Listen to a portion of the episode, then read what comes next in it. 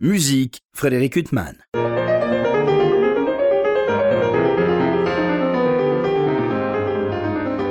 Bonjour Frédéric Huttman, au micro j'ai le plaisir de vous retrouver pour un nouvel entretien. Aujourd'hui j'ai l'immense plaisir de recevoir Bruno Bonsaint-Jean. Bonjour. Bonjour à vous. Je vous reçois à l'occasion de l'apparition d'un livre absolument euh, passionnant, Filmer la musique, qui vient de paraître aux éditions de la Cité de la Musique, la Philharmonie. Euh, c'est un entretien avec Guillaume Mont-Saint-Jean, et c'est pas une unique euh, homonymie, c'est un de vos cousins. Guillaume Mont-Saint-Jean est un de mes cousins germains, philosophe. Il a 15 ans de moins que moi.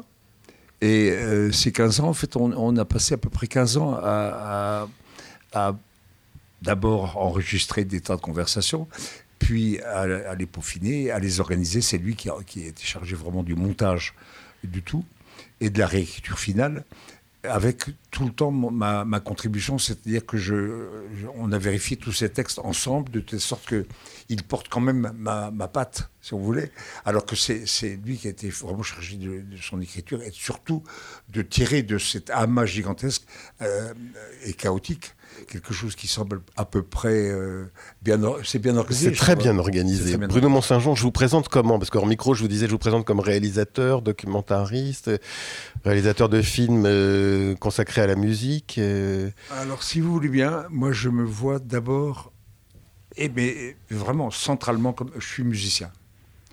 Vous et êtes violoniste. Mes activités musicales s'expriment selon trois ou quatre même euh, domaines, qui sont l'interprétation en tant que violoniste, euh, même altiste parfois, euh, pour non pas, je n'ai pas fait une carrière de violoniste à proprement parler, mais je donnais un grand nombre de concerts. C'était toujours des concerts qui, étaient orientés vers un projet spécifique. C'est-à-dire, je n'ai pas fait, j'ai pas fait de tournée avec avec tel ou tel concerto, tel ou tel. C'était surtout de la musique de chambre. Et le type de programme auquel j'ai participé professionnellement, c'était par exemple, on a fait une véritable tournée mondiale euh, pendant laquelle on jouait le Quatuor de Gould. Oui, on va en parler. Qu'on écoute dans, le, dans un film consacré à euh, Gould. En deuxième partie, ou en première partie, on, faisait une grande, des longs fragments de l'art de la fugue de Bach. Et euh, ça nous a amené d'ailleurs à, à donner ces programmes de mémoire ce qui pour un couture est, toujours euh, très périlleux, et surtout pour le couture de Gould, qui est une œuvre euh, extraordinairement complexe. Donc, si vous voulez, mon activité de violoniste, musicale donc, mon activité de cinéaste dans le film musical, puisque je n'ai fait, à une exception près, que des films sur la musique. Oui, il y a un film sur le tennis. il y a un film, non pas sur le tennis, qui est un film sur un grand joueur de tennis de l'époque qui s'appelait Andrei qui s'appelle Andrei Chestokov. Et en réalité, la raison, c'était ça peut rentrer dans le cadre de, de mon activité euh, dirigée vers l'URSS, euh, enfin vers la Russie. Voilà. Donc c'est pas sur le tennis en tant que tel, c'est sur un phénomène. Euh, André est vraiment un phénomène. C'est un espèce de, une arrivée de, de, on ne sait quelle planète qui arrive dans le monde occidental et toujours imprégné de l'Union soviétique, de la confiscation de tous ses biens, de tout. Et comment est-ce comment est-ce qu'on arrive à un niveau aussi aussi élevé dans la hiérarchie mondiale en étant privé de tout. Donc finalement, c'est une carrière qui ressemblait énormément à celle des grands artistes soviétiques avec lesquels j'ai travaillé, qui avaient exactement le même statut. On leur piquait tout, euh, ils étaient complètement dirigés d'un centre, ils n'avaient pas leur mot à dire, ni sur les programmes, ni sur le, contenu de leur tournée, ni, ni, les endroits où ils allaient jouer. Bon, c'était quelque chose de très, très, très proche. Et puis, donc ça c'est la deuxième activité qui est euh, la seule sur laquelle j'ai eu une, continuité euh, qui a duré donc pendant maintenant 40 ans, 45 ans. Et la troisième activité, c'est euh, l'écriture de bouquins, puisque j'ai pondu maintenant 9 ou 10 livres. Voilà.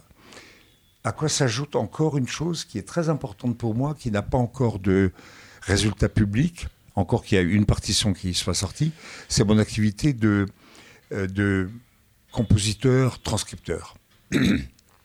J'ai à mon, à mon catalogue, je pense, à peu près 400, 400 numéros de transcription, soit pour, euh, pour deux pianos surtout, mais aussi des choses que j'ai écrites pour alto, d'autres pour le violon, que j'ai transformé de telle sorte que, à l'origine, c'était une, une satisfaction d'un besoin personnel. C'est-à-dire qu'il y avait des œuvres que je crevais d'envie de jouer et que je n'avais pas tellement l'occasion. J'ai transcrit ça pour deux pianos et avec un copain, on jouait ça à, perte de vue. Voilà. Donc voilà à peu près mes activités. Et donc mon activité, c'est la musique en réalité. Oui, c'est la musique. Et alors à propos de musique, moi, y a, dans votre livre qui est d'une richesse euh, exceptionnelle, dans votre livre, on peut dire coécrit, co-composé avec euh, Guillaume Mont-Saint-Jean, euh, il y a une phrase que j'extrais qui n'est pas directement en rapport avec euh, le, film, mais vous dites, le chef d'orchestre Bruno Walter disait qu'il aurait donné n'importe quoi pour réentendre la symphonie en sol mineur de Mozart pour la première fois. Et alors je ne sais pas pourquoi cette phrase m'a totalement bouleversé. C'est-à-dire qu'il y a des musiques, euh, il y a des musiques qu'on aime. Euh, enfin, plus on les écoute et plus on les aime. Il y a certaines œuvres de musique de chambre. Je pense parfois à des quatuors de Brahms ou Schumann ou des œuvres euh, d'une certaine complexité qu'on se met à aimer passionnément quand on les connaît. Mais il y a des œuvres, je pense par exemple à la fantaisie en fa mineur de Schubert pour piano à quatre mains, on reçoit un bouleversement en famille mineur. Pourquoi je me suis trompé de tonalité Voilà, j'ai voulu frimer, je me suis égaré. Je vois pas pour. Enfin, on retrouve jamais parfois l'émotion première qu'on a eue, le bouleversement qu'on a eu quand on écoute certaines de ces œuvres. Euh, C'est vrai, vous avez, vous avez ressenti ça? J'ai ressenti ça. J'avais écouté, c'était à la radio, euh, Christian Ivaldi, Noël Lee. Euh, j'écoute ça, je savais pas qui jouait. Et puis, j'écoute cette œuvre sans savoir ce que c'est, j'étais totalement bouleversé.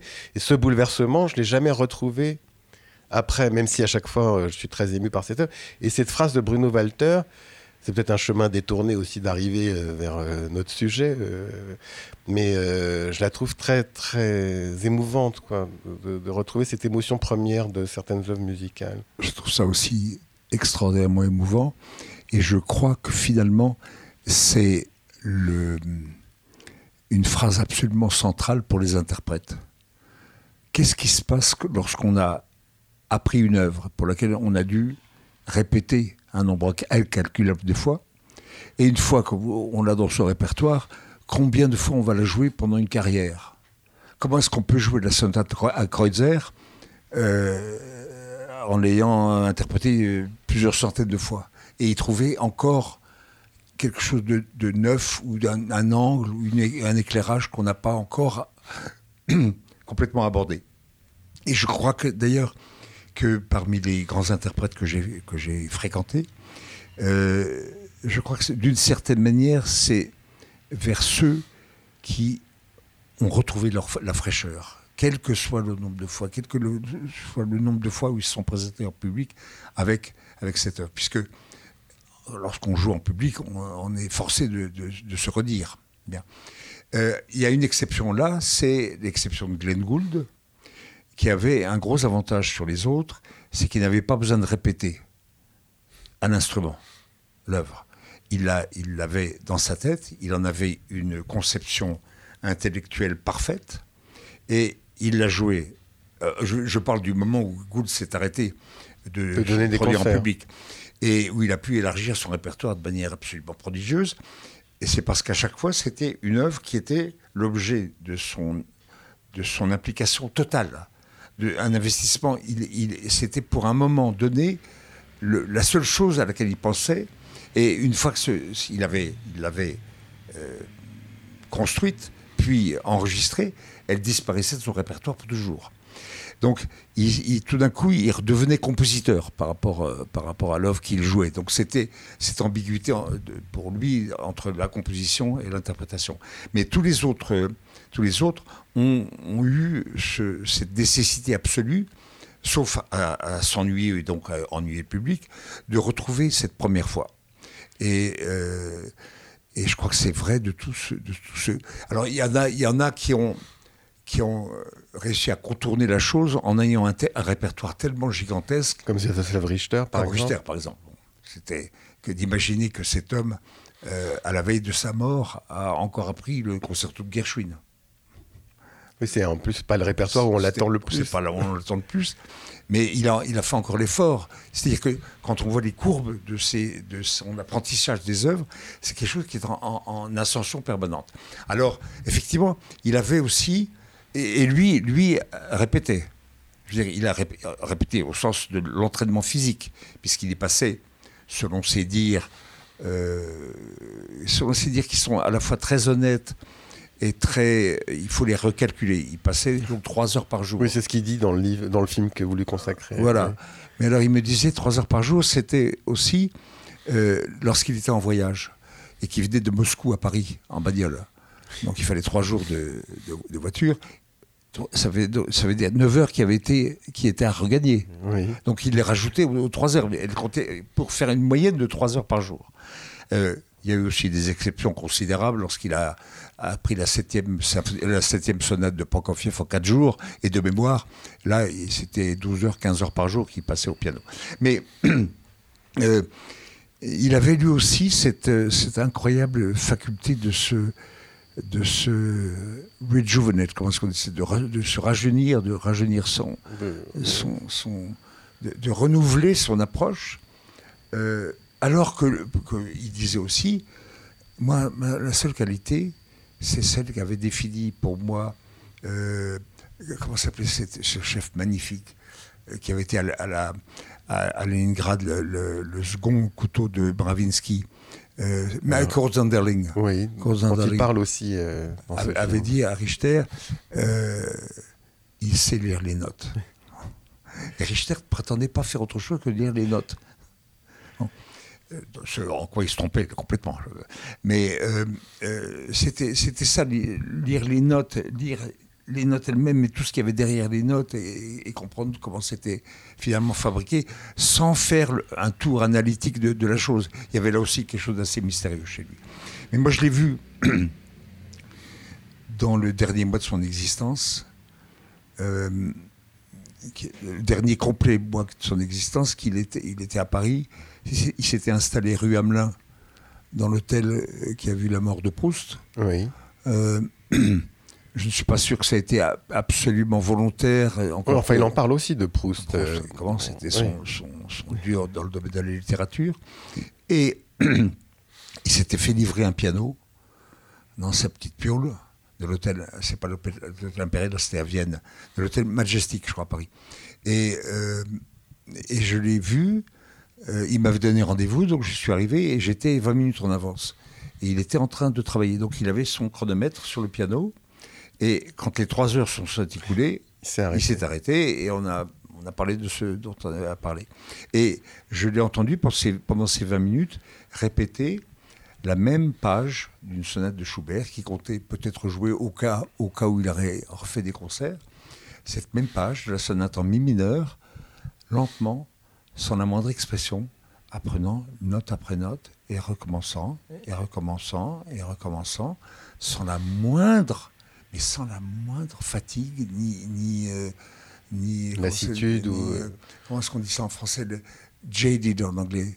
Euh, vous savez, quand, quand on, a, on a quelque chose entre. On devient. On devient, on devient Irritable Pas impatient. Non, c'est pas exactement ça. C'est. Ah. C'est bon, quelque chose qu'on a vu, donc on n'en veut plus. Ça, cette fille.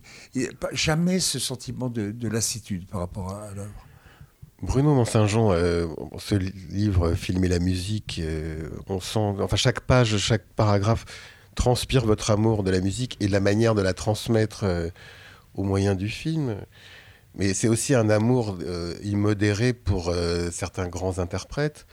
Est-ce que vous auriez pu aussi, parce que il y, a des phrases qui m'ont amusé. Par exemple, vous dites que pour vous, 5 minutes de Oistrakh jouant une œuvre euh, mineure, ça vaut euh, certains grands chefs-d'œuvre, enfin je caricature, euh, interprétés par des, interprètes de moindre envergure. Non, c'est pire que ça. C'est pire que ça.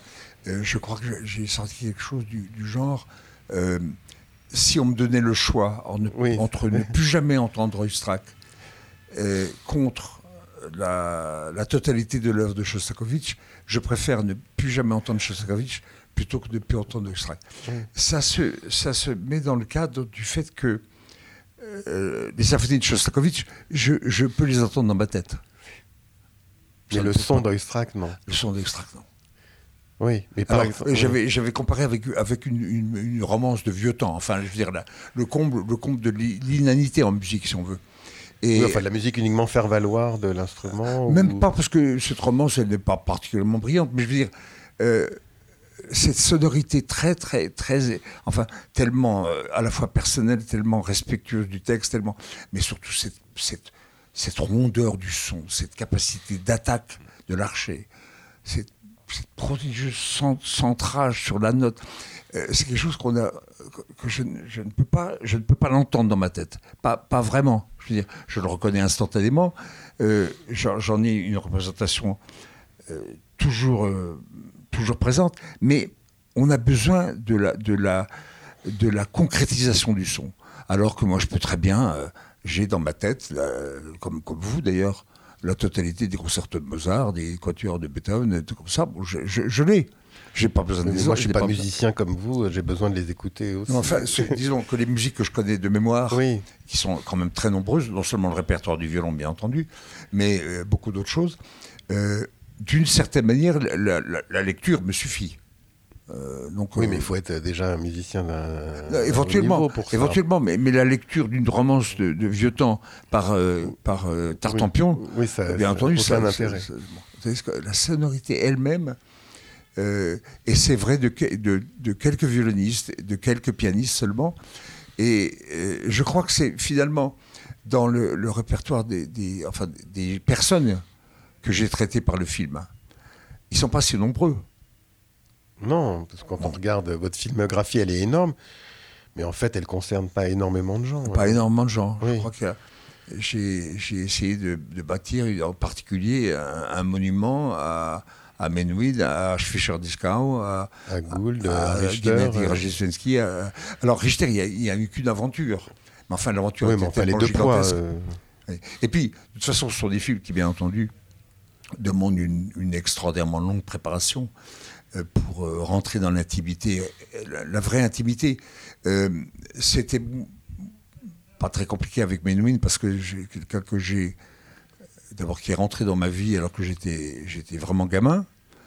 Euh, et puis, lorsqu'on s'est connus, il y a eu cette, euh, euh, étincelante, cette étincelle qui, a démarré de mon côté et qui probablement qui a été quand même assez réciproque, si vous voulez. Donc ça a été, la longue période, ces 30 ans, 35 ans que, a duré notre amitié. Mais Richter, je le connaissais très bien. Mais et depuis 25 ans. Mais très bien, ça veut dire que je l'ai rencontré de temps en temps à son festival à Tours. Il était venu chez moi, mais j'avais pas une fréquentation euh, quotidienne de la personne. Donc, le, ce film a, requis effectivement plusieurs années de fabrication. Oui, mais alors justement, moi, y a... si je devais mettre un seul film, on me dit sacrifie tous les films de Bruno Mont-Saint-Jean, il y a une centaine. Euh, garde-en un, bon, je serais très très ennuyé, mais au risque de vous étonner, moi je dirais que celui qui me rend absolument, enfin qui me bouleverse totalement, totalement et qui pour moi inouï, comme beaucoup d'autres, mais qui m'ébranle totalement, c'est le film consacré à David Oistrakh, ah qui est en plus quelqu'un que vous n'avez pas bien connu, enfin. Alors, et ce film, de, dès que je le mets, et Dieu sait si je l'ai regardé, de la première minute. Et il dure une heure et quart, c'est-à-dire qu'une heure et quart par rapport au film de Richter qui dure plus de deux heures et demie, on pourrait se dire. Euh, mais euh, et, ce film, euh, enfin pour moi, est un total bouleversement. ah oui. Oui. Alors peut-être que je vous. Non, non, mais moi j'aime beaucoup ce film, d'autant plus que j'ai. Parce que ce film fait résonner énormément de choses, c'est-à-dire que donc c'est à la fois un portrait de David Oistrakh, ce génie du, du violon, c'est aussi le portrait d'un artiste sous le joug de, du totalitarisme, mmh. Euh, mmh. d'un artiste juif. Euh, de mmh. Enfin, il y a tellement de choses dans ce film, il y a une telle densité et en même temps euh, une telle beauté de ce qu'on entend. Et pour moi, ce serait peut-être un résumé de tout ce que vous pouvez donner au Est-ce que vous croyez que ça vient aussi du fait que j'ai essayé, comme j'essaie de le faire dans mes films, mais là il s'agit d'un artiste qui était mort, oui. Euh, il est, je dis pour les auditeurs qui ne connaissent pas la vie d'David Oistrakh, il est mort en 1972. Non, 74. 74, pardon. Le 24 octobre. Oui, donc euh, encore une fois, je me suis égaré. Donc 74, donc c'est dire qu'effectivement vous êtes intervenu. Euh, vous savez, attendez, vous, me faites rire quand vous dites que vous êtes égaré. Vous savez que, que j'ai eu une chance absolument extraordinaire.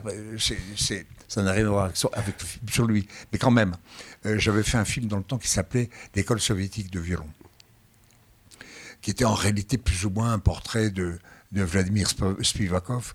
Et j'avais obtenu l'autorisation de tourner quelque chose sur Spivakov à condition que j'élargisse le propos. Donc c'était sur, euh, sur l'école soviétique de violon. Et ça commence bien entendu par quelque chose sur Oistrakh. Bien.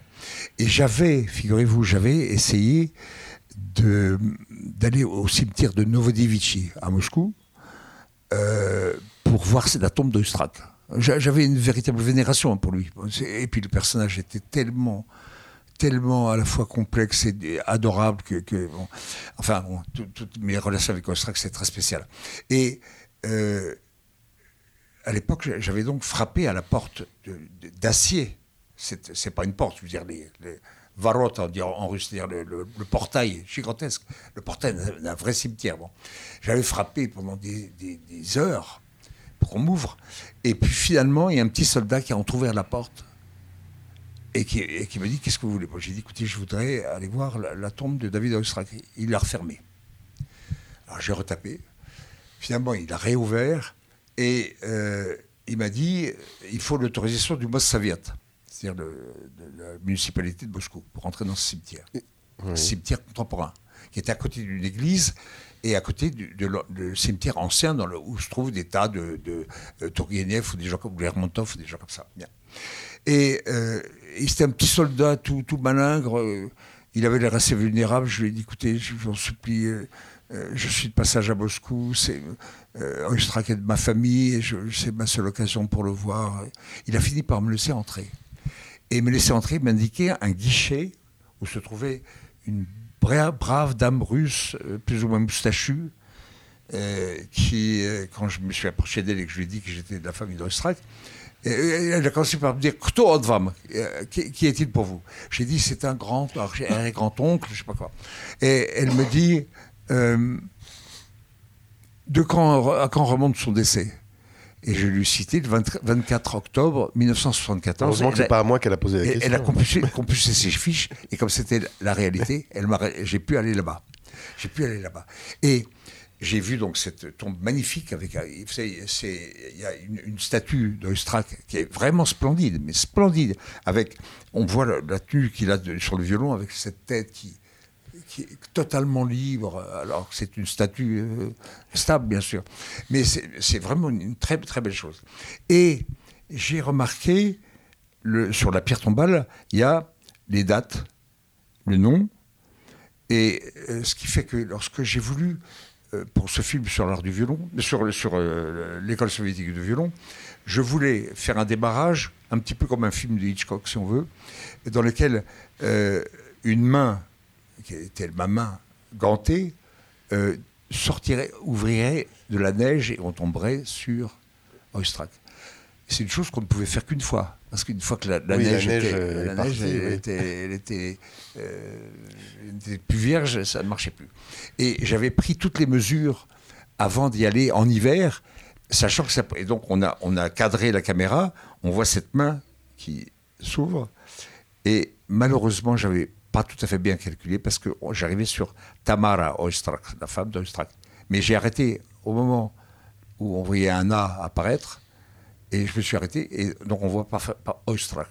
Et ce qui suffisait. C'est comme ça. Donc je vous raconte ça simplement parce que cette chose des dates est quelque chose de, que, je trouve, euh, pour, la, pour laquelle je, peux faire des confusions, comme, comme vous, l'avez fait deux ans près, après tout. Hein. Il est mort il y a deux ans ou 40 ans. Oui, mais enfin quand même, il aurait dû être précis.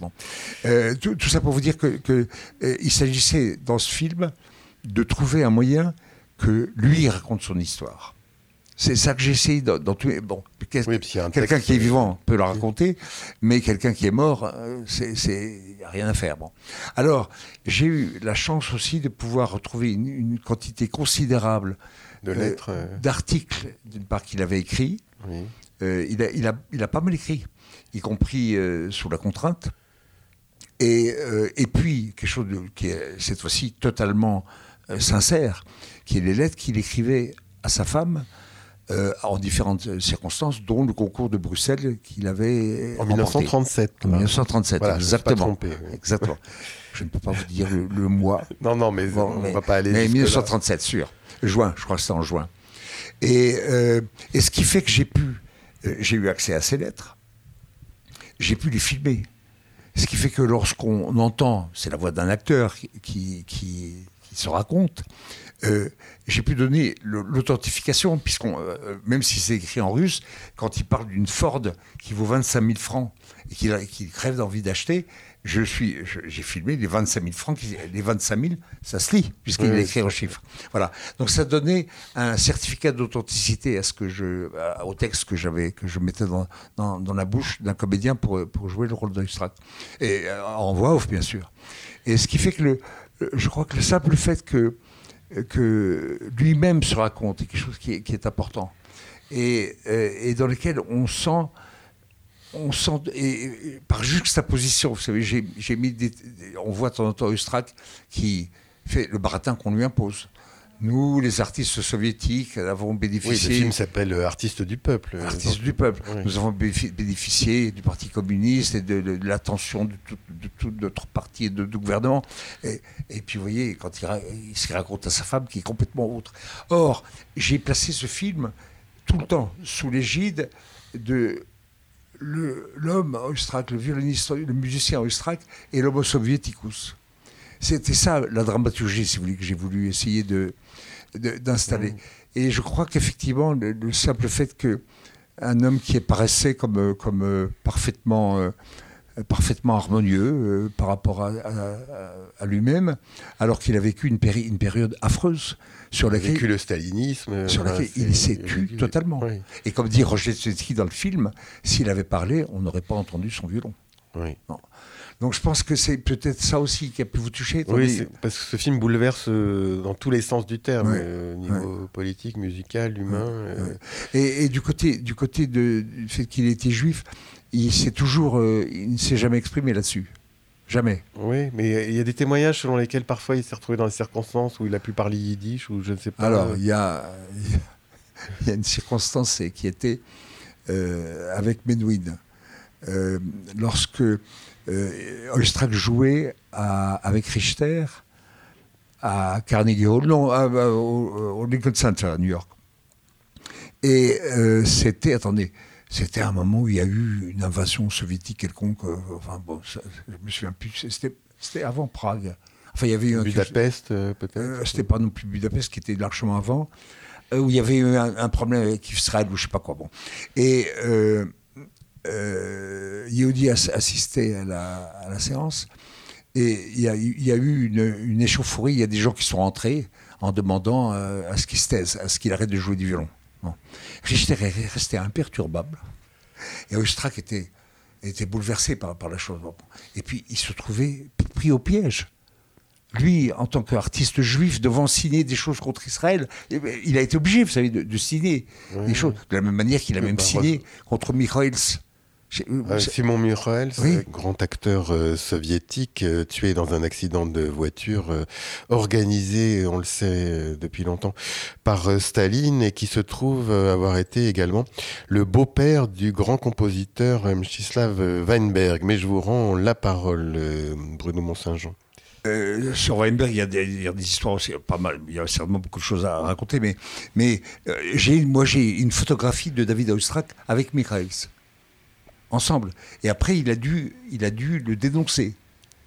Il a dû dénoncer Israël aussi. En tout cas, pour ce concert à, à New York, il y a eu une invasion euh, du, de la salle de concert euh, pour demander à Ostrak de, dénoncer ce qui se passait en Union soviétique. Pour demander à Ostrak de, ne pas jouer. on ne voulait pas d'artistes soviétiques, étant donné euh, cette attitude vis-à-vis d'Israël. Et Yehudi était dans la salle.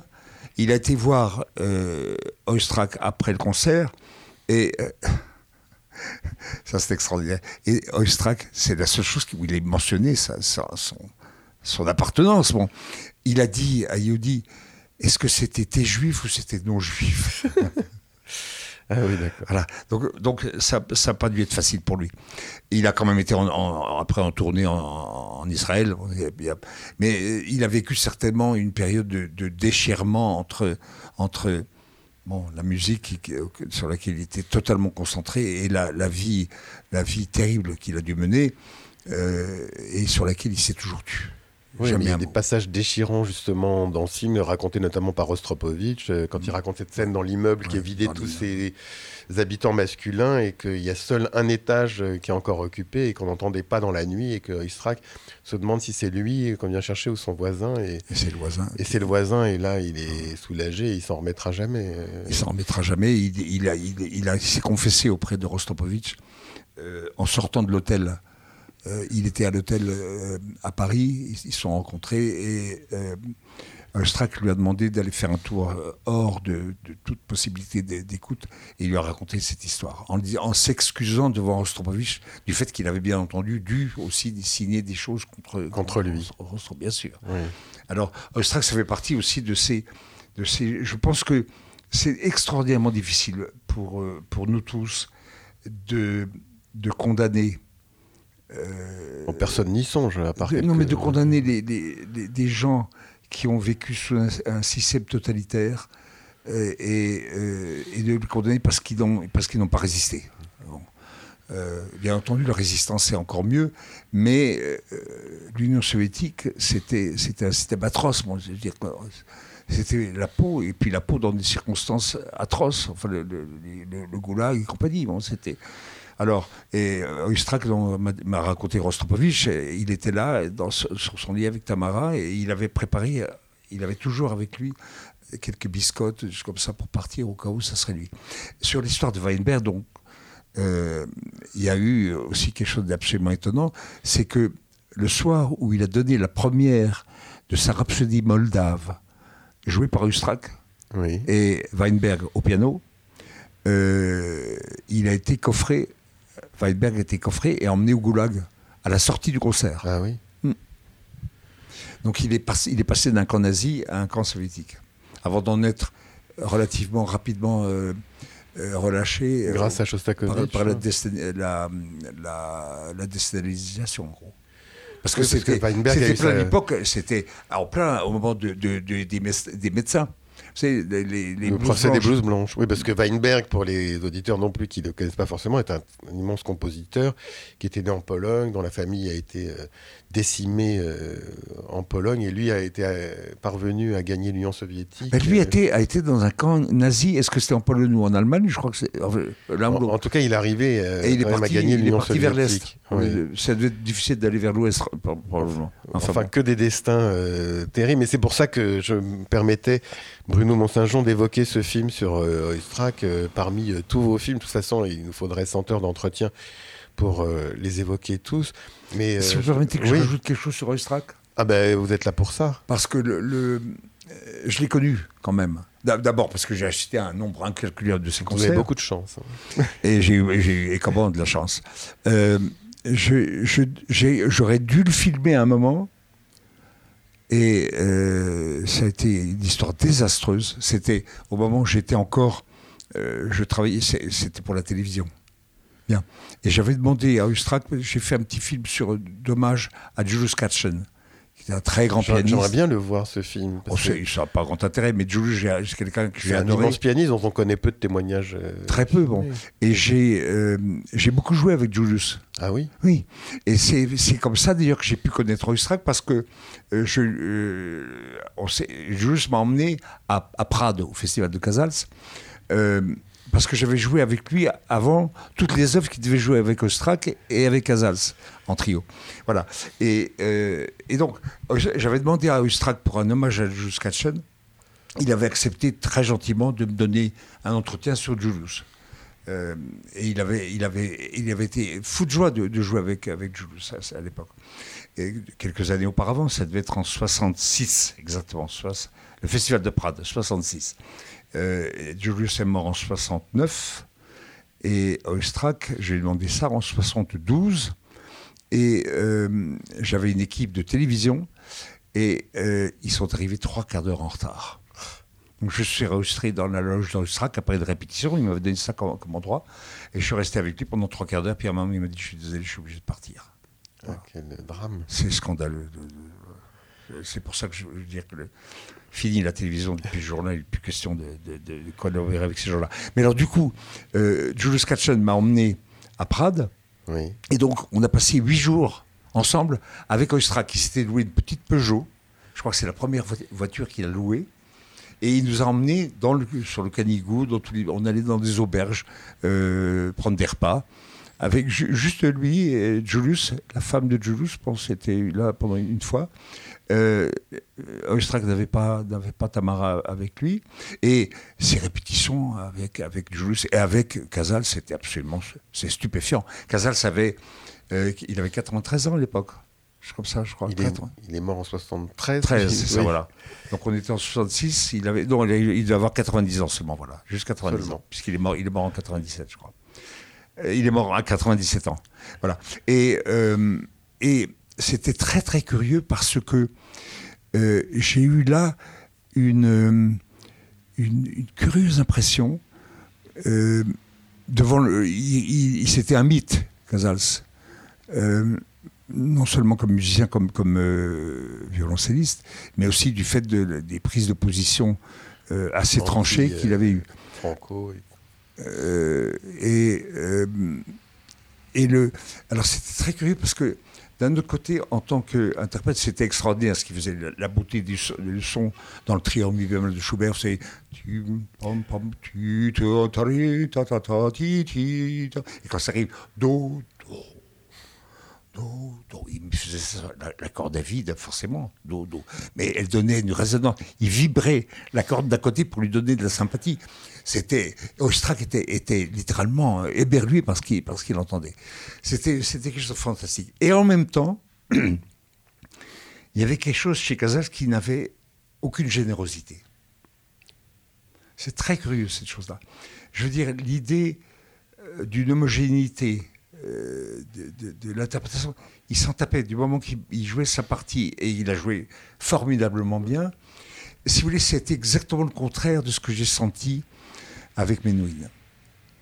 J'ai quand même joué plusieurs fois avec, avec, avec Yehudi, euh, même pas mal de fois. Et j'ai toujours eu l'impression, devant son, son, sa sonorité, était quelque chose d'absolument incroyable. La, la, pure beauté. Mais et la pure beauté, et qui faisait qu'on reconnaissait le son de Menuhin sur une corde vide. Quand il s'accordait, ça ne pouvait pas être un autre violoniste. Impossible, c'était lui. Bon. D'où est-ce que ça venait? L'archet, je ne sais quoi, mais c'est certainement l'archet, bien entendu, mais, mais sur une corde à vide, il n'y a même pas de vibrato, donc si vous voulez. Euh, et c'était sa voix bien à lui. Et j'ai toujours eu l'impression avec Yehudi, euh, en particulier lorsqu'on a fait des duos de Bartok ensemble, euh, et il me disait, euh, enfin, j'avais l'impression qu'il me disait, tu sais, ma sonorité est peut-être à moi, mais je te l'offre. Elle est à toi aussi. Bruno Mont-Saint-Jean, je propose qu'on retrouve Yehudi Menuhin dans une deuxième euh, partie d'entretien. Là, on va se séparer à l'issue de ce premier entretien. Je vous remercie de m'avoir confié et je vous propose qu'on se retrouve pour évoquer encore toutes ces grandes figures. Merci beaucoup. Pour illustrer cet entretien avec Bruno Mont-Saint-Jean, je vous propose d'écouter le pianiste Ziatoslav Richter interpréter des études de Frédéric Chopin. Je vous souhaite une très belle écoute et une bonne fin de soirée sur RCJ.